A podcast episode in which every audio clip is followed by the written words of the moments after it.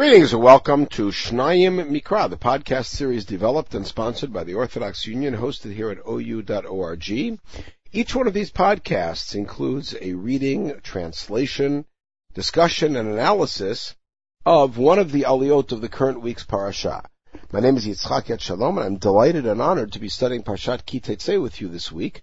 We're now on the sixth aliyah, which begins in chapter 24 of Dvarim, Parak Chaf Dalet, Pasuk um,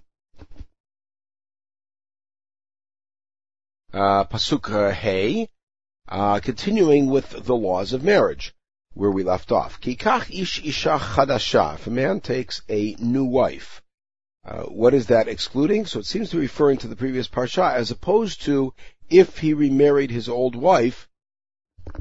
Uh, in those circumstances it would be permissible, lo yitzei batzava. He doesn't go out to the army. V'lo yavor alav davar.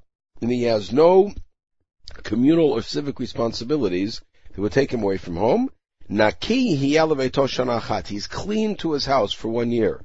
Meaning we have no rights to draft him into any sort of service for one year. And he elates his wife that he married, meaning for one year, he stays home, we don't draft him for any of that.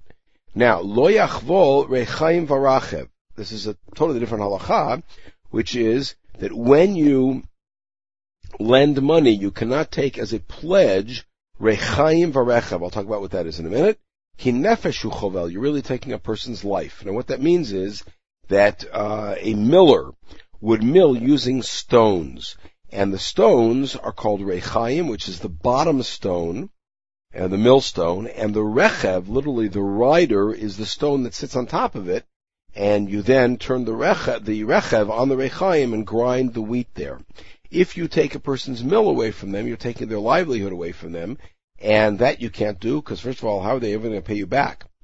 Now, kimatzei ish gonev nefesh me'achav Israel, and we referred to this in the first aliyah. If a person is found to be, to have stolen a, mem- a person who is one of his fellows of Bnei Israel, v'it'amer bo and he mistreated him and sold him, umeita ganavahu, then that thief, meaning that kidnapper, will die, and you cleanse the evil from your midst. Parenthetically, this pasuk becomes the source for a very famous comment about the Aseret Dibrot. In the Aseret Dibrot, we have the famous line, Lo tignov, you shall not steal, which is read by the rest of the world as a prohibition against thievery or burglary, but we understand halachically it's a prohibition against kidnapping.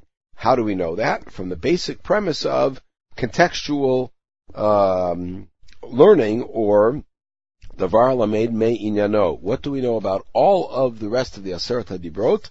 They're the sort of things that could lead to a capital conviction. Uh, there is no capital conviction ever for stealing. The only stealing for which there is is stealing a person, and here we see it. Um, famously, this pasuk became the core uh, of one of the versions of the famous midrashim, the course of the foundation of one of the versions of the famous midrash of the martyrs, the martyrology, the Asar Haruge Malchut, in which the Roman governor supposedly says, I was taught the Torah, and I see that if you uh, sell one of your brothers, you're chayav mitah, and we are your ten brothers, the ten fathers who sold their brother Yosef, and now you ten are going to suffer for them etc. There's many, many difficulties with reading that literally, but nonetheless, this is the, the foundation for that. Hishamer tzarat. Be very careful with negat tzarat, with the plague of tzarat. What does that mean? Be careful.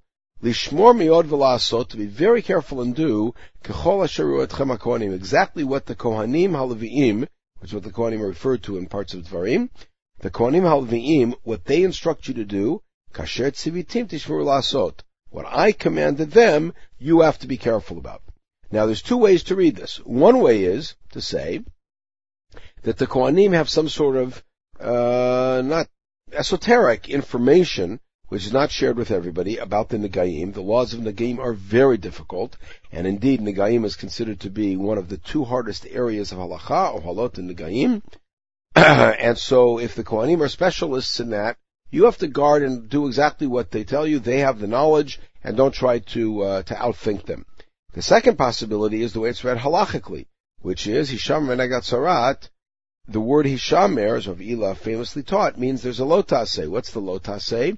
To not cut off a negatzarat, meaning you have to guard it, and you have to keep it, and show it to the kohen, and only when the kohen says that you're clean, then you're clean. Now, as a connection to that, Zachor ate Asher Asa Adonai Rachel Miriam. Remember what Hashem did to Miriam. Now Miriam is no longer around, but we're invoking Miriam because we say, look, somebody even as great as Miriam, nonetheless she got tzarat, and she guarded the tzarat for seven days while she was out, uh, out of the camp, and they waited for her. But remember um, that the, that affliction given to somebody even as great as Miriam because of her wrong attitude towards Moshe, because of her speaking inappropriately. Several explanations as to why she got the tzarat, but she did.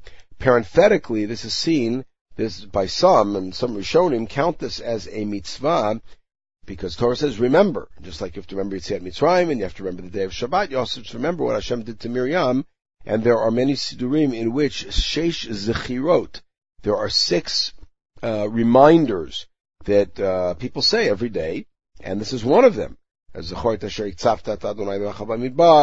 and of course Yitziat Mitzrayim, and of course Shabbat, but this is one of them. If you are coming uh, after someone, a fellow, to collect any sort of a debt, uh, you may not come into his house to seize a pledge, a pledge which is security against him paying back the debt. Bachutz ta'amod, you have to stand outside. Va'ish asher shevo, the man from whom you're collecting, he will bring the pledge to you outside. Uh, parenthetically, this is the source of the famous observation in the Gemara that really a Baal Chov only has rights to Ziburit. A Baal Chov, a creditor, should only be able to collect from the worst kind of land of the debtor if his land is being seized, because what will a person typically bring out as a pledge, meaning it's his choice, he's going to bring out the cheapest thing he has. We have another consideration, meaning if the fellow that you're collecting from is a man of means, but just he owes you this debt, you can keep his avot until he pays back. But if he's a poor person, and let's say the avot, the pledge, is his bed garments or his pillow, you can't sleep with it. You have to bring it back to him. Hashev tashiv lo avot kivo hashemesh. You have to return the avot as the sun goes down. V'shachav v'salmato v'rachaka. He'll sleep in his bed garments and he'll bless you. You're a good guy. You're trusting him. You're giving it back to him and you'll collect it the next morning again. V'rachaka. That will be considered tzedakah for you before Hashem. Meaning that even if he doesn't bless you, Hashem knows that you've done a good thing. Now, why is it called stakas? Rabbi Yitzchak, Rabbi Yitzchak, Rabbi Yitzchak famously observes in the Gemara, this is the source for the halacha that a mashkon is owned by the balchov.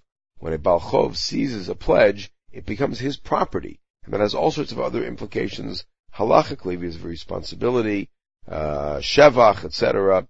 Balchov kona b'shevach mashkon, because it's his. How do we know it's his? Because giving it back is considered an act of tzedakah. If it wasn't his, then it's not tzedakah. He's simply returning it to the proper owner. Okay, we'll pause at this point, pick it up with the final aliyah on the next podcast. Meantime, everybody should have a wonderful day.